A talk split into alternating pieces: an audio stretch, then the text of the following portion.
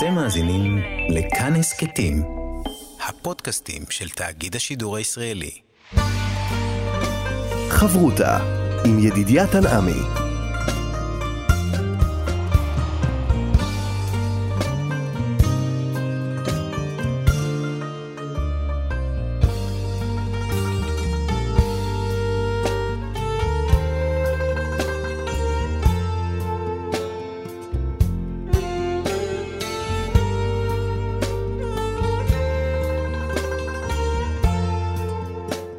שלום, כאן מורשת, אנחנו כאן. לימוד חברותא, לימוד משותף עם רבנים ואנשי חינוך בנושא תנ"ך, הלכה ואמונה.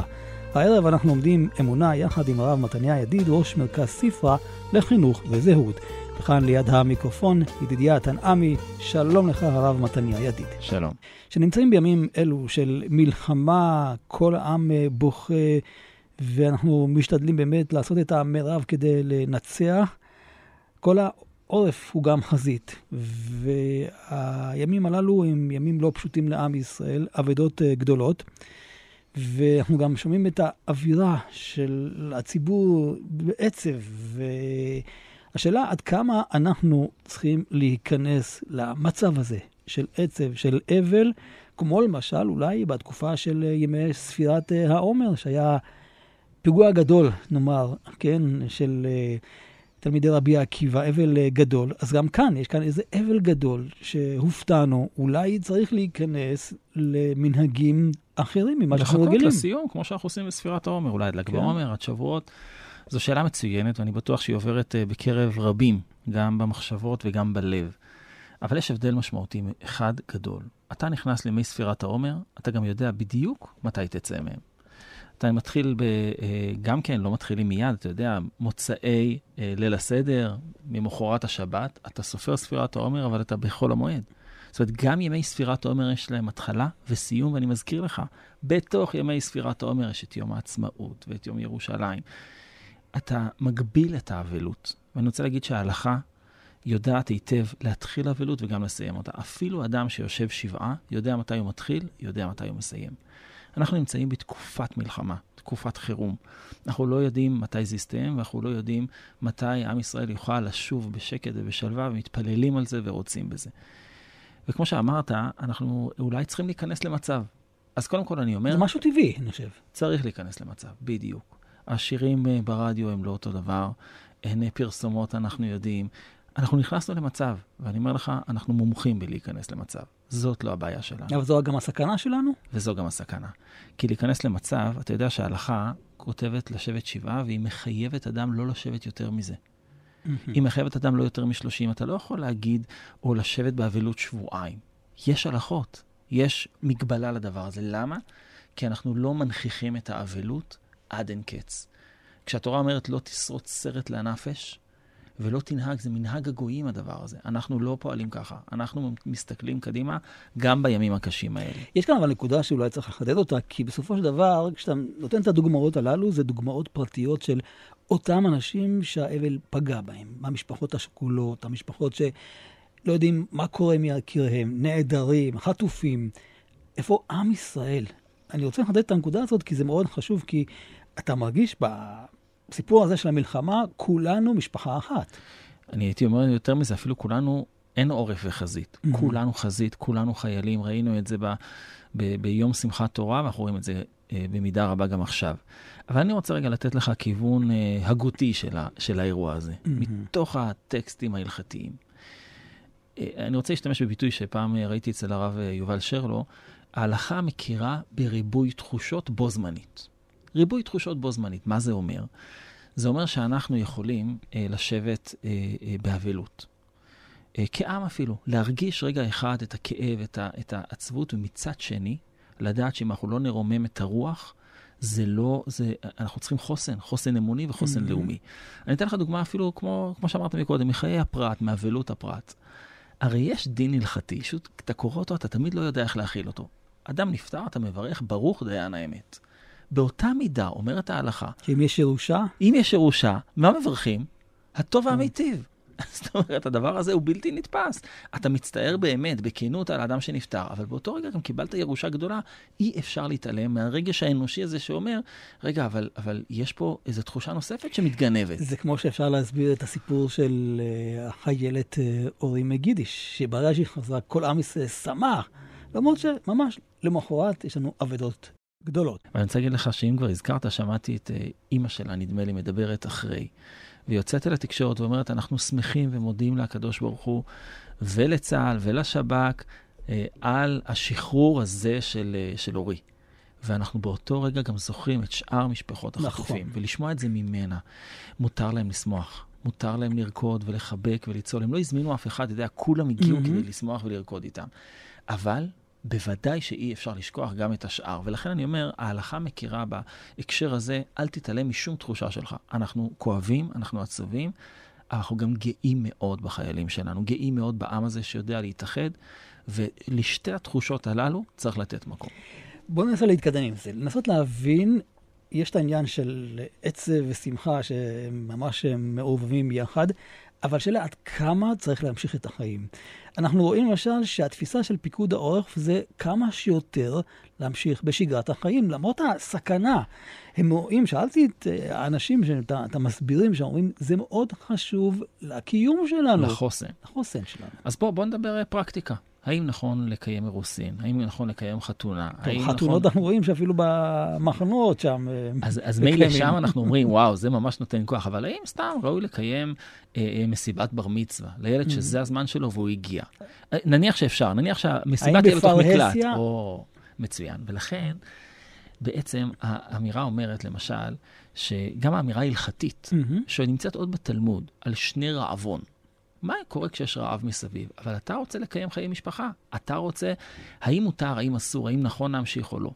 ולגמרא מצד אחד יש ביטויים חמורים מאוד למי שממשיך כאילו שום דבר לא קורה מסביבו.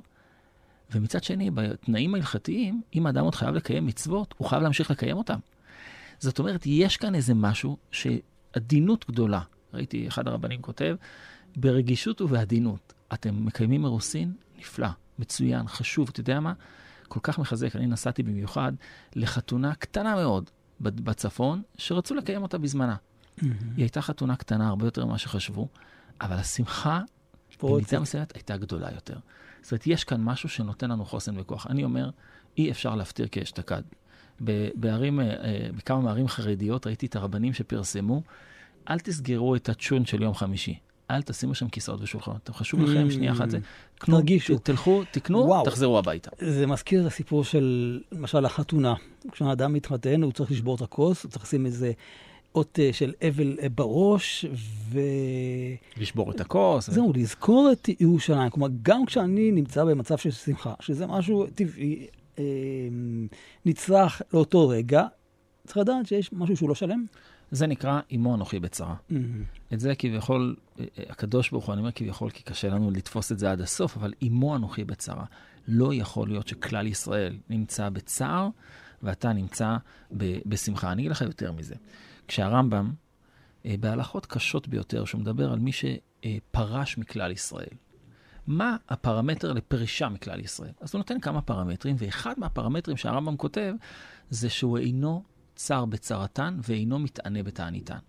אם אדם מסוגל לחיות בתוך קהילה שחווה כזה משבר, כזה אירוע, וכולם נמצאים, והוא מתעלם לחלוטין. אתה יודע, יש היום הרבה טענות על רשתות חברתיות, אתה לא מגנה. כן. אני חושב שזה הלכה ברמב"ם, הדבר הזה. אם אתה לא מתענה בתעניתם, אתה לא חלק מכלל ישראל. ולכן גם, אמרתי, אה, השבוע פגשתי אה, בזום הרבה מאוד צעירים מרחבי העולם, יהודים, גם מאירופה, גם ממקומות אחרים, ואמרתי להם, אל תחשבו שלייק שלכם נכון, במקום הנכון, לא עושה לנו טוב על הלב. אל תחשבו שזה קטן, אל תחשבו שפוסט קטן, אתה יודע, אה, אה, יצא לי במסגרת מילואים אה, חברתיים, אז נכנסתי לבית ספר ללמד, כיתות נמוכות. הרבה שנים לא עשיתי את זה. אבל אמרתי להם, אני רוצה שנכתוב מכתב לחיילים, ונצלם אותו ונשלח להם וידאו. וראיתי את ההתרגשות של הילדים, את ההרגשה שהם שותפים. היה קשה להחזיק כיתה, מורה מחליף והכול, אבל ברגע שאמרתי להם, בואו נעשה משהו למען החיילים, כולם התעוררו. כן. זה חינוך מגיל קטן לשותפות בצרה. ואני חושב שכשהרמב"ם מגדיר את אחד הפרמטרים חלק מכלל ישראל זה להיות שמח בשמחתן ומתענה בתעניתן, זה קריאת כיוון לחינוך שאנחנו צריכים לתת לילדים שלנו. אני קופץ לך לסיום המלחמה, מקווה שזה יהיה כמה שיותר מהר. וואו, הלוואי. ואיך מבטאים את האבל אז? יש לנו את יום הזיכרון למערכות ישראל ונפגעי פעולות האיבה, והשאלה אם צריך, כפי שגם נדמה לי אמר ראש הממשלה, לקיים יום אבל על מה שקרה עכשיו. יש לנו דוגמאות אה, מתוך, אה, לצערנו, החיים היהודים שלנו בהיסטוריה. נכון. אז קודם כל, בוודאי שיצטרכו לקבוע איזשהו יום. אתה יודע, כשאדם עובר במקום שנעשה לו נס, mm-hmm. אז הוא מברך, ברור שעשה לי נס במקום הזה.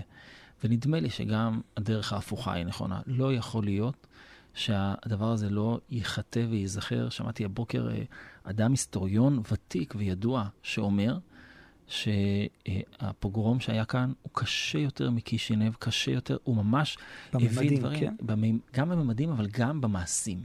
גם במעשים עצמם. אז אני לא היסטוריון ואני לא יודע, אבל זה בהחלט נורא. אבל, כמו, שאת, כמו שאנחנו מדברים מתחילת השידור שלנו כאן, אני רוצה לתת לך דוגמה אחת מימי בית שני. בית שני נחרב, היו שם תלמידי חכמים, היו שם אנשים, אנשים גדולים. איך קובעים יום זיכרון? אגב, זה עמד גם בפני קום המדינה של בן גוריון, בשנה, בשנה הראשונה שהגיע יום העצמאות, mm-hmm. לא היה אה, טוב, לא היה תורת... מה עושים ביום הזה? ואחד הסיפורים אומר, ושוב, אני לא היסטוריון, אבל הסיפור כסיפור יפה, שבן גוריון מוצא את עצמו בבית הכנסת הגדול בתל אביב. כי איפה מציינים את הדבר הזה? אז תראה מה הגמרא אומרת. תנו רבנן, כשחרב הבית בשנייה, פעם שנייה נחרב הבית, צריך לקבוע יום, רבו פרושים בישראל. זאת אומרת, אנשים שנהגו בפועל במנהג הזה שלא לאכול בשר ושלא לשתות יין.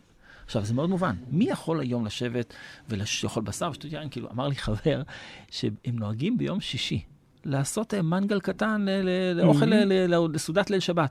הוא אומר, לא יכולתי לעמוד בחוץ לעשות מנגל. הוא אומר, זה לא כלום, לא היה חגיגה, לא שירים, סתם. לא. הוא אומר לי, לא, בהרגשה לא יכולתי.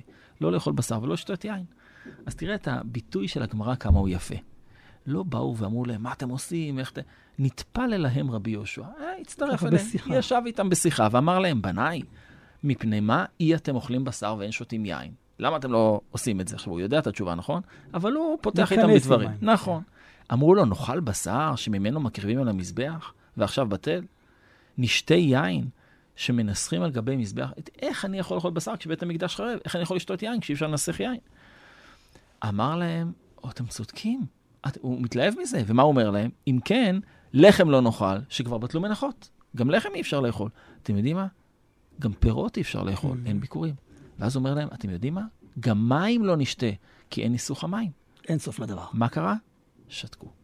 הבינו שיש כאן. אלא מה? עכשיו תראה את הפתרון התלמודי של רבי יהושע.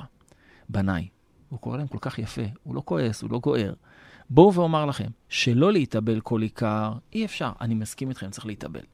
שכבר נגזרה גזרה, נחרב בית המקדש, אי אפשר להתעלם.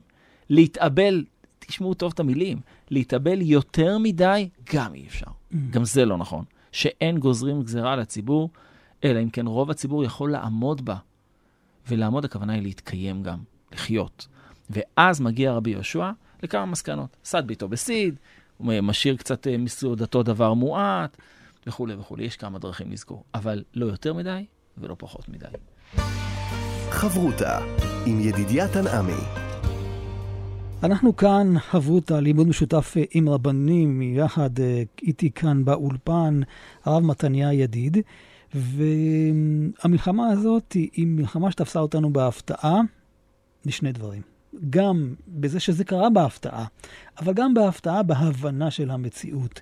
פתאום אנחנו קולטים שלא מדברים על כאן על עוד סבב או אפילו עוד מלחמה. יש פה משהו גדול יותר, יש כאן של מאבק של טוב ורע, אולי אפילו מאבק אידיאולוגי דתי, שלא הבנו את השורשים שלו ולא הבנו לאן זה הולך וזה הלם בנו. ואדם יכול מצד אחד לבוא ולהתייאש, להגיד, וואו, זאת המציאות, היא מציאות קשה, איך יוצאים מפה? שמעתי על אנשים שמדברים אפילו לעזוב את הארץ. זה לא פתרון, כי שם פחות אה, בעיות יש. רואים, ממש כן. לא, לצערנו הרב. אז לכן צריך לנסות להבין איך מתמודדים עם מציאות כזאת. אולי קודם כל לנסות להבין אותה, ומשם לדעת לאן הולכים. אז אני, אני רוצה להגיד לך משהו בשם הגאון מווילנה. כן. הגאון מווילנה, אה, וכבר הזכרנו את זה פה פעם אחת, אבל נדמה לי שזה נותן אה, איזשהו כיוון למי עומד מולנו. יש הבדל אה, משמעותי וגדול מאוד בין אה, אדם שהוא אויב שלך לבין אדם שהוא שונא שלך. האויב זה אדם שיש לו גבול איתך, ואתם מדי פעם מסתכסכים. הוא לוקח לך קצת מפה, אתה לוקח לו משם, הוא זורק עליך פה, אתה זורק עליך שם, זה האויבים. ונדמה לי שחלק מאיתנו חשבו שמסביבנו יש אויבים. אומר הגאון מווילנה, ההבדל בין אויב לשונא הוא דרמטי ומשמעותי מאוד. השונא לא משנה איפה אתה נמצא, ולא משנה מה אתה עושה. הוא שונא אותך.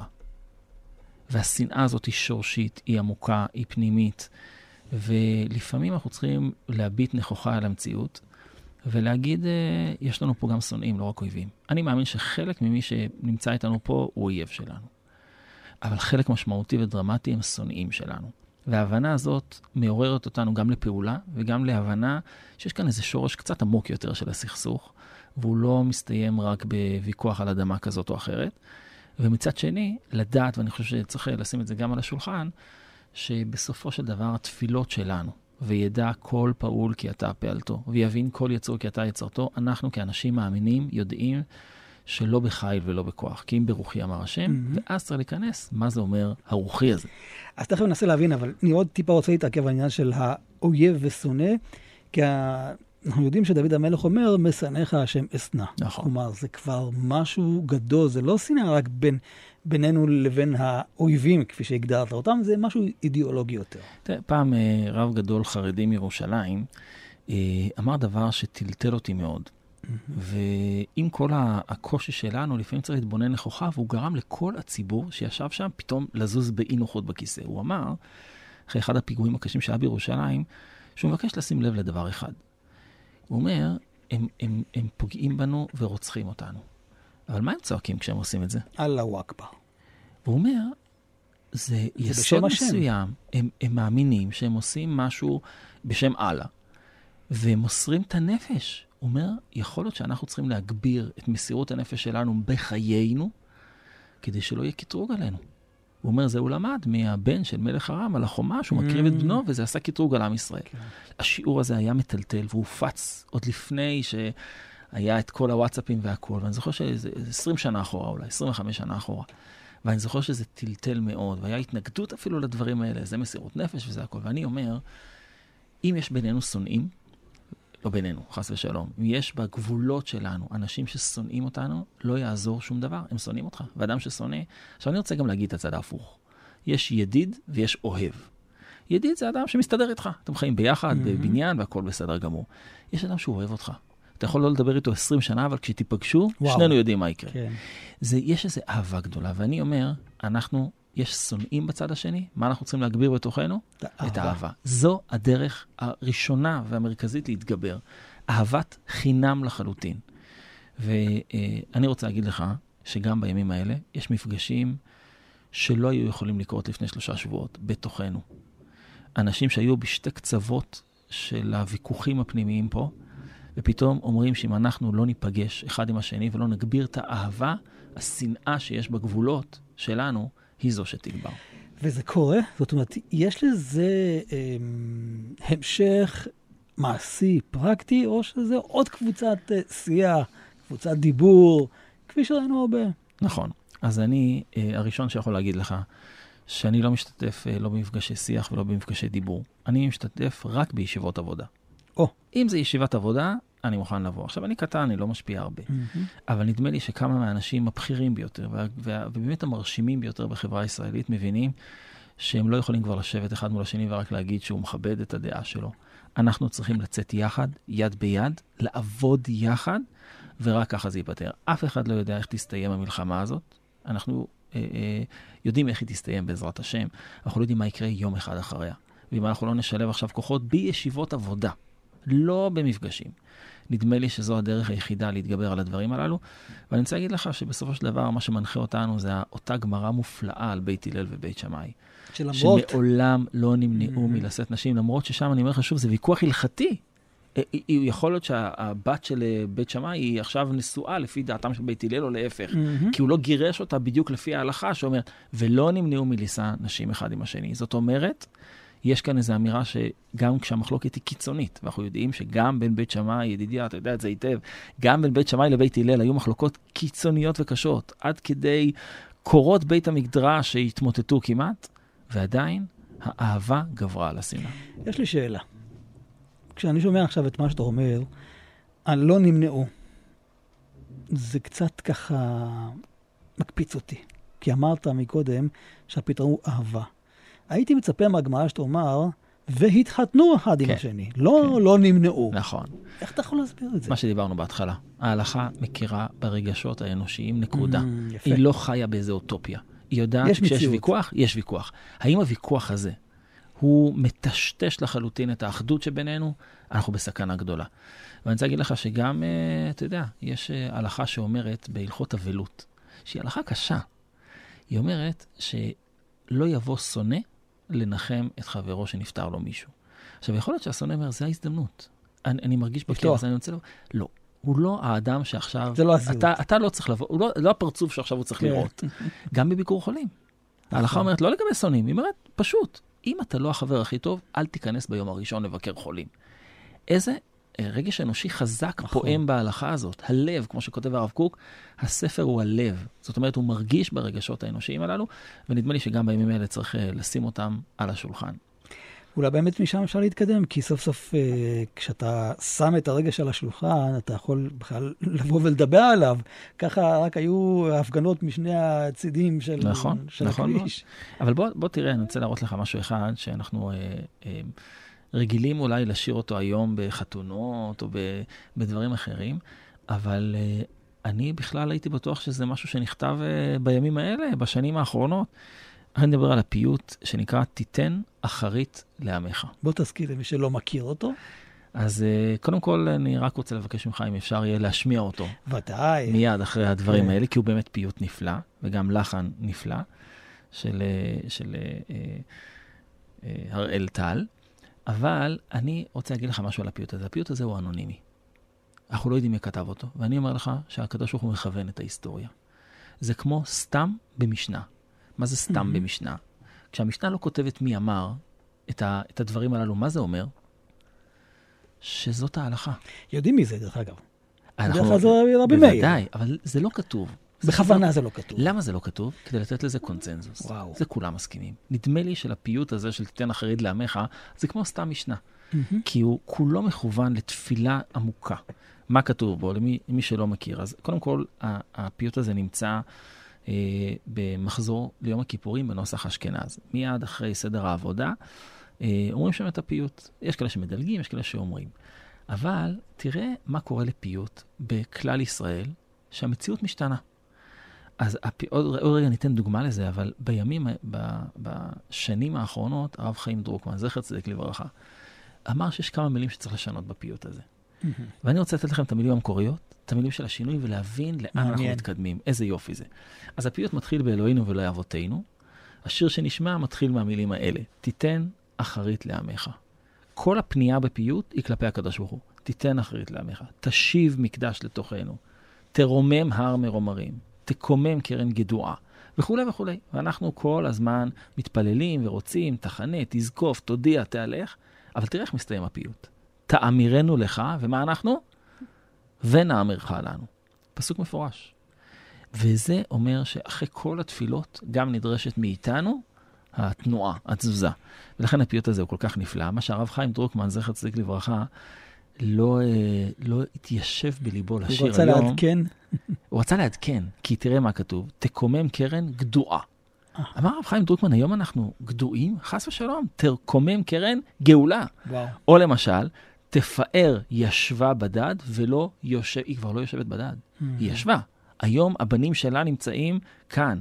או למשל, תסיר חרפה מדביר ולא תסיר חרפה מעיר. אי אפשר להגיד על ירושלים שהיא אותו הדבר. וכולי וכולי. הרב חיים דרוקמן ביקש מאיתנו לא לשיר שיר יפה, כי הוא, הוא נחמד. לשים לב למילים, כי זה תפילה. זה תפילה. בדיוק. זה תפילה, והיא נאמרת מתי? ביום הכיפורים, אחרי ביום סדר העבודה. הקדוש. ביום הקדוש ביותר. אז תיתן אחרית לעמך, אנחנו רוצים באמת שיהיה לנו אחרית טובה. חברותה עם ידידיה תנעמי. אנחנו כאן אה, במורשת, בחברותה, לימוד משותף יחד עם הרב מתניה ידיד, וכשמסתכלים על פרשת השבוע, על אברהם אבינו, שפרשה שפותחת הטוב שבעולם, אברהם אבינו, בחום היום, יום שלישי למילתו, יוצא, הוא... מכניס אורחים. מכניס אורחים, אפילו שלא מכיר אותם, ערביים בכלל. ואחר כך, אתה יודע, שהקדוש ברוך הוא מודיע לו על סדום, הוא נלחם, והוא אכפתניק, ומנסה עד הסוף ולא מצליח. לעומת זה, סדום, אנשים חטאים, רעים. וחטאים להשם מאוד. מאוד. הם עושים את זה עד הסוף. עד הסוף. והקדוש ברוך הוא אומר, אין ברירה, צריך להחריב את סדום. איך אפשר להתבונן על הניגוד הגדול הזה? באמת התפילה על סדום, אתה יודע, בהקשר של הימים האלה, היא, היא בלתי נתפסת. היא בלתי נתפסת. זאת אומרת, תמיד כשלמדנו את זה בכיתה, במקום סטרילי, בלי אירועים mm-hmm. מסביב, אני אומר, וואי, אברהם מתפלל גם על הרשעים, איזה יופי. לא נדמה לי שמישהו היום מסוגל בכלל להעלות על דל שפתיו את התפילה על אותם רשעים בעזה, על אותם רוצחים, על אותם... על מה אברהם מתפלל? ופתאום הקושי הזה של פרשת השבוע, שהיא גם פרשת השבוע האקטואלית שלנו, mm-hmm. מקבל משנה תוקף. איך, מה אברהם עושה שם? אני רוצה אבל לתת קודם כל הבדל אחד שהוא דרמטי ומשמעותי מאוד, גם בפסוקים שאברהם מתפלל על סדום. קודם כל מתפלל לקדוש ברוך הוא, צריך לזכור את זה. הוא מקיים כאן דיון רוחני עם הקדוש ברוך הוא, על, על, על, על הדרך הנכונה לפעול במקרה הזה. אז זה ודאי לגיטימי, זה ודאי אפשרי. הוא אומר, בוא נסתכל רגע על מה שהיה קודם, דור המבול. למה לחזור על זה בקטן, בסדום? בדיוק. זאת אומרת, הקדוש ברוך הוא, האם זה הדבר הנכון לעשות? האם יש אפשרות להציל את המקום? Mm-hmm. ש... זה ודאי אפשרי. ודבר שני צריך לזכור, בהשוואה להיום, אברהם הוא לא מדינה והוא לא עם. אברהם הוא נביא. הוא נביא שהקדוש ברוך הוא מבטיח לו, כי ביצחק יקרא לך זרע, ושיהיה לך עם והכול. אבל כרגע, כרגע מדובר באדם בודד. Mm-hmm. הוא לא מתכוון עכשיו להציל את סדום. הוא מתכוון להתפלל לקדוש ברוך הוא. מה הדבר הנכון לעשות? והאם אתה מספר לי את זה כדי שאני אעשה משהו? הרי הקדוש ברוך הוא יכול לעשות את זה גם בלי לספר לו. נכון. ואפילו התורה מדגישה, המכסה אני מאברהם את אשר... מה זאת אומרת? כן, התשובה היא כן, אני מכסה מאברהם. למה צריך... Mm-hmm. ל... זאת אומרת, אברהם מבין שיש כאן הנאה לפעולה. יותר מזה, כל נביא שמקבל נבואה, והרמב"ם מדגיש את זה, יש לו בעצם הנאה לפעולה. כשאברהם אבינו שומע מהקדוש ברוך הוא את הדבר הזה, הוא מבין שלא מספרים לו סיפור חדשותי, הוא לא פותח כן. את הוואטסאפ של החדשות. מספרים לו כדי שהוא יעשה משהו, ואז הדבר היחיד שאברהם יכול לעשות זה להתפלל. הוא מבין שזה הדרישה שלו. אז קודם כל יש פה באמת הבהרה, אברהם הוא נביא, הוא לא מדינה, הוא לא עם, ובוודאי שאנחנו היום לא צריכים למצוא את עצמנו במקום הזה. אולי גם אפשר להסתכל רגע של אברהם בעצם היה בתוך המימד הרוחני שלו. באוהל שלו נקרא לזה. של החסד הגדול. של החסד הגדול. והוא לא היה מסוגל אולי להבין שיש כזה רוע גדול, עד שהקדוש ברוך הוא בא ואומר לו, תדע לך, יש כזה רוע בעולם. ואברהם מנסה להתווכח איתו, בוא ננסה למצוא איזו זכות מסוימת. והוא מתחיל עם 40, 45, הקדוש ברוך הוא הולך איתו. נכון, אין בעיה, בוא ננסה. הוא לא מוצא כלום. אני בספק ידיעה אם אתה מדבר על אז או מדבר על היום. גם וגם, גם זאת הנקודה. ואנחנו מחפשים את הצדיקים אה, בעזה. לא מוצאים אותם. לא מוצאים מנהיגות צדיקה, לא מוצאים אנשים שיגנו. זאת אומרת, יש כאן איזו קונספציה, שתמיד זאת המילה שמשתמשים כן. בה היום, שאנחנו אנשי חסד, אנחנו בני אברהם. ולכן אנחנו לא מסוגלים אבל להבין את הרוע, זה, ואנחנו זה כן, מדהים. כן, אני חושב שחלק, אה, ומותר להגיד, חלק מה...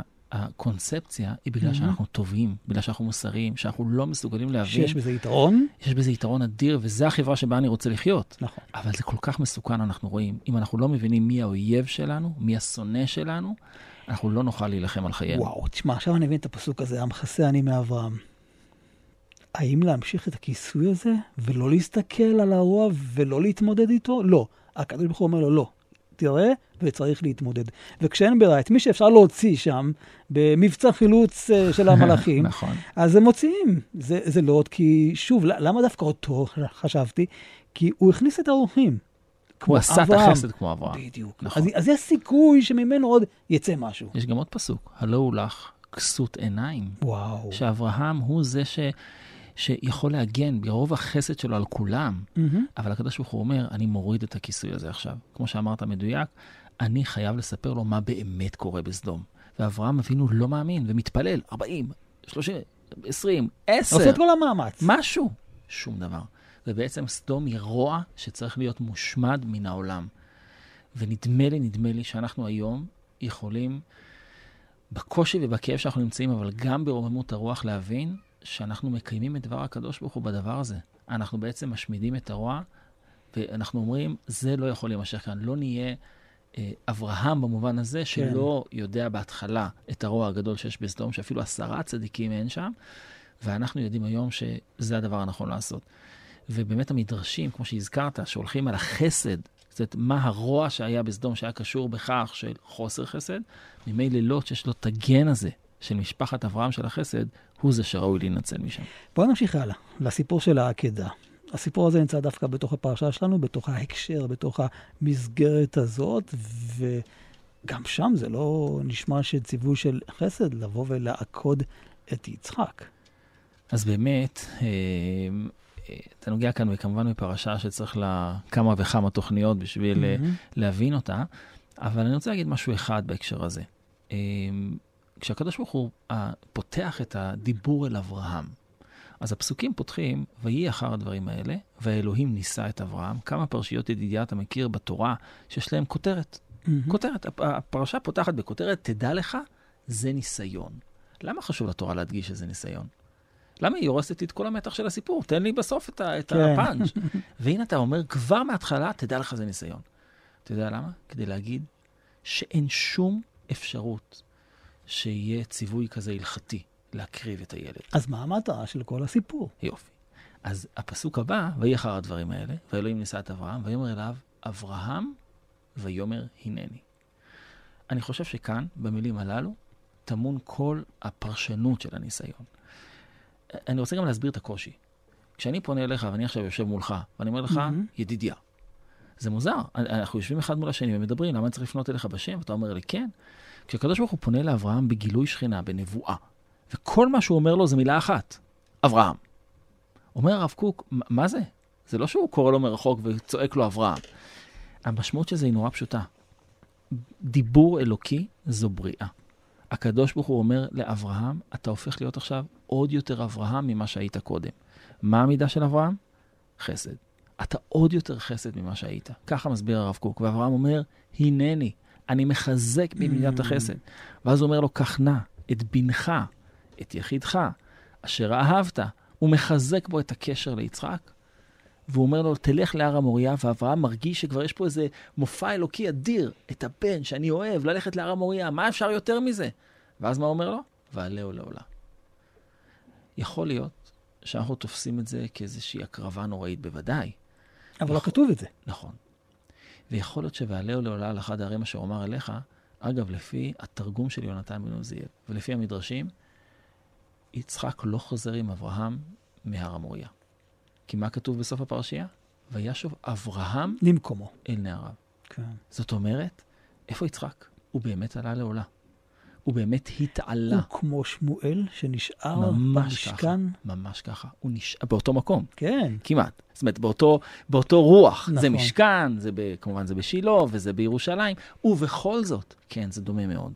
ובאמת יצחק מתעלה. הוא מעלה אותו לעולה לא במובן של הקרבה ושחיטה, אלא במובן של התעלות. התעלות רוחנית. כן, ואני חושב שהניסיון הזה מגיע, כמובן כדי לבטא את, ה, את ההבנה שמה שהקדוש ברוך הוא עושה לנו, קשה, טוב, מכל הכיוונים, בסוף זה התעלות. ונדמה לי שפרשת עקדת יצחק, עם כל הקושי שלה, דווקא בהיצמדות לפסוקים, הקדוש ברוך הוא אומר לאברהם, אה, על אחד הערים אשר אומר אליך. מה כתוב מיד אחרי זה? וירא את המקום מרחוק. הוא אומר לו, אני אגיד לך איזה הר, אבל אברהם כבר מה? רואה את המקום, הוא לא צריך דיבור. ונדמה לי שיש כאן איזו התעלות גדולה, ומותר, דיברנו על תחושות בהתחלה ותחושות מעורבבות, האם מישהו יכול להגיד, למרות המצב הקשה שאנחנו נמצאים, שאין איזו הרגשה מיוחדת של אחדות, של רוממות רוח, של שותפות גורל, שהיא לא נותנת גם עוצמה וכוח? בוודאי שכן. האם פרשת העקדה, שתמיד מסתכלים עליה בעין נוראית, היא לא גרמה גם לאיזושהי התעלות אמיתית בפועל? בוודאי שכן. כן. ולכן נדמה לי שאנחנו צריכים לקחת גם בתחושות הקשות, אבל גם את התחושות הטובות שמתלוות לכל האירוע הזה. יש כאן נקודה שאני חושב שהיא גם קשורה לימינו. כשאתה רואה את אברהם ויצחק הולכים אל העקדה, אתה מתאר לעצמך שאולי כל אחד הולך עם המחשבות שלו. לא, הם הולכים יחדיו. אומנם בהתחלה כתוב שניהם יחדיו, אבל ממש ככה, בסוף זה יחדיו שניהם ממש כאחד. וזה מדהים, גם כשאתה הולך לקרב, גם כשאתה הולך לאיזה משהו שהוא לא נודע, אם אתה הולך יחד, אתה מנצח. את היחדיו שאתה הזכרת, אתה יודע מתי כתוב שהם ילכו שניהם יחדיו? אחרי שיצחק מבין שמה? שזה הוא. שזה הוא. כי הוא שואל אותו, השיחה היחידה שמופיעה בכל ספר בראשית בין אברהם ליצחק mm-hmm. זה השיחה הזאת. כאילו, אני רואה את האש, אני רואה את העצים, ויהי עשה לעולה. ואז אברהם עונה לו, נכון? כן. אלוהים יראה לו עשה לעולה בני. אז הם אומנם שניהם, אבל הם עדיין יחדיו? ומיד אחרי זה כתוב, וילכו שניהם יחדיו. זאת אומרת, יש כאן איזה ביטוי לזה שגם כשיצחק מבין מה הולך לקרות ויודע, יש כאן יחדיו. המשימה המשותפת. מאוד מאוד קשה להוציא ילד למילואים עכשיו, או, או לקרב. האם אנחנו הולכים יחדיו? אני חושב שהתשובה היא כן. האם האבא מבין את גודל המשימה והשליחות? כן. האם זה קשה? בוודאי שזה קשה, זה קשה מאוד. ובכל זאת, וילכו שניהם יחדיו. אני, אני רוצה להגיד שכל מי שהיה בשטחי כינוס, כל מי שהיה עם החיילים באיזשהו מקום, רק מקבל מזה כוח. אין שם אווירה של דכדוך או עצבות או קושי, יש כאן, יש שם אווירה מרוממת וחזקה ביותר. אני חושב שהעורף חייב ללכת לחיילים כדי לקבל כוח ולא הפוך. וואו. ונדמה לי שהכוח הזה נובע מה, מהרוח של המשימה הזאת. והרוח של המשימה היא שאנחנו נלחמים כנגד רשע גדול, ואנחנו הצד המוסרי בסיפור הזה. הרב מתניה, תודה על הלימוד יחדיו. תודה רבה. כאן ידידיה תנעמי, עוד נשוב וניפגש בחברותה הבאה, ובינתיים רק בשורות טובות. אתם מאזינים לכאן הסכתים, הפודקאסטים של תאגיד השידור הישראלי.